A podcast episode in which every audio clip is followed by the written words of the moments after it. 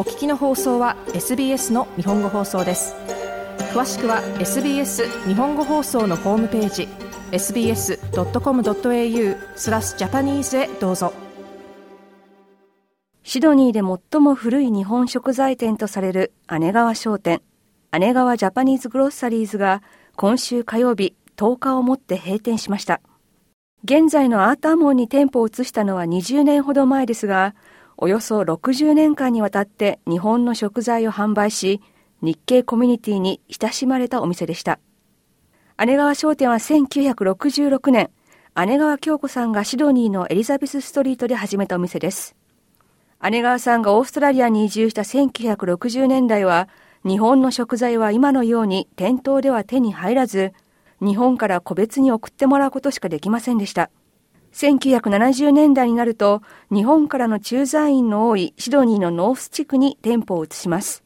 キャッスルコーブからニュートラルベイへと移転し、まだインターネットが普及していない時代は特に、情報の集まる大切なコミュニティの拠点でもありました。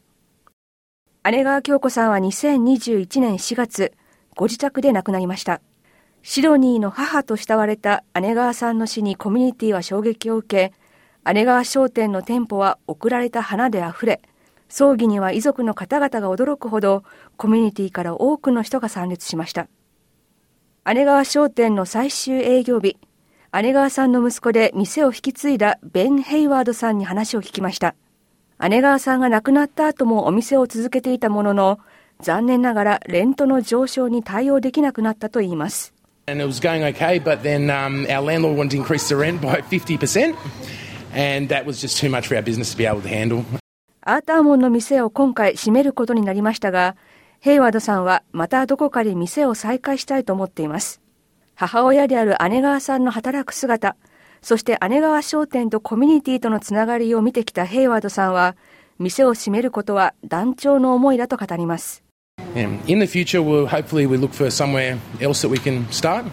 But at, at the moment, we're, we're not doing anything. We're just going to close the doors to start with. It's been a bit of a constant for the Japanese community, um, Anagawa. And it's, uh, it kills me to have to close the doors, but that's the way life goes sometimes. So for me, it's very, very hard because um, my whole life, this business has been a, always there. As of today, it won't be here anymore. Our family's been doing this business 60 years. ヘイワードさんはこれまでを振り返り、母である姉川さんが亡くなった時のコミュニティからのサポートが心に残っていると語ります。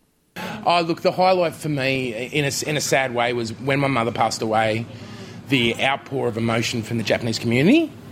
I'd never expect to see anything like that. That, that was amazing. She spent her life helping the community, but they, in return, loved her, so. I think that for me was a highlight.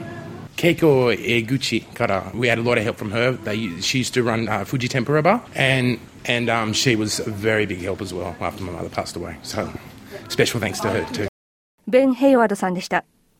最終日、店のレジを担当していたのは平田千景さんです。3年ほど前に姉川商店で働き始め、姉川さんが亡くなってからは店を切り盛りしてきました。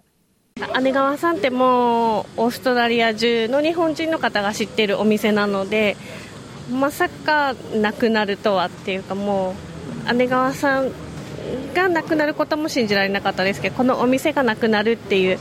のってもう誰も想像してなかったと思うのでなんかついにその時が来てしまうんだっていうショックがすごくあります。姉川さんが2021年に亡くなったことは平田さんにとってもショックなことでした。なんかここのお店ってあのお買い物する方も多いんですけどももうなんか姉川さんにお話を聞いてもらいに来てる方が多かったので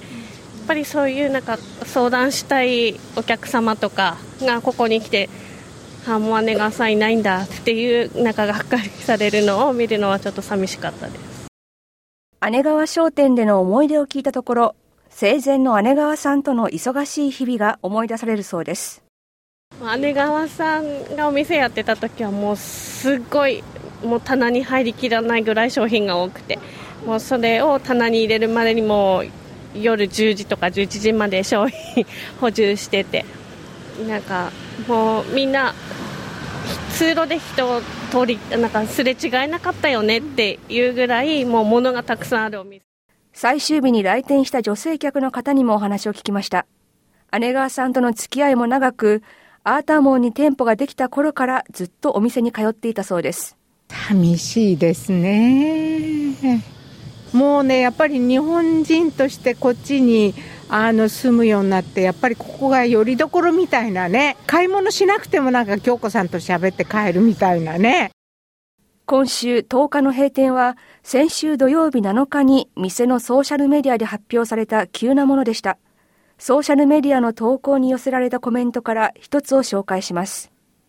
昔々ニュートラルベイにあった頃、ワーホリで来たばかりの私に気さくに声をかけていただき、現在の場所に代わって子供を連れて行っても温かく接していただいていたお店でした。長年ご苦労様でした。そしてありがとうございました。1960年代からシドニーの日系コミュニティと共にあった姉川商店の閉店について、SBS 日本語放送の平林純子がお伝えしました。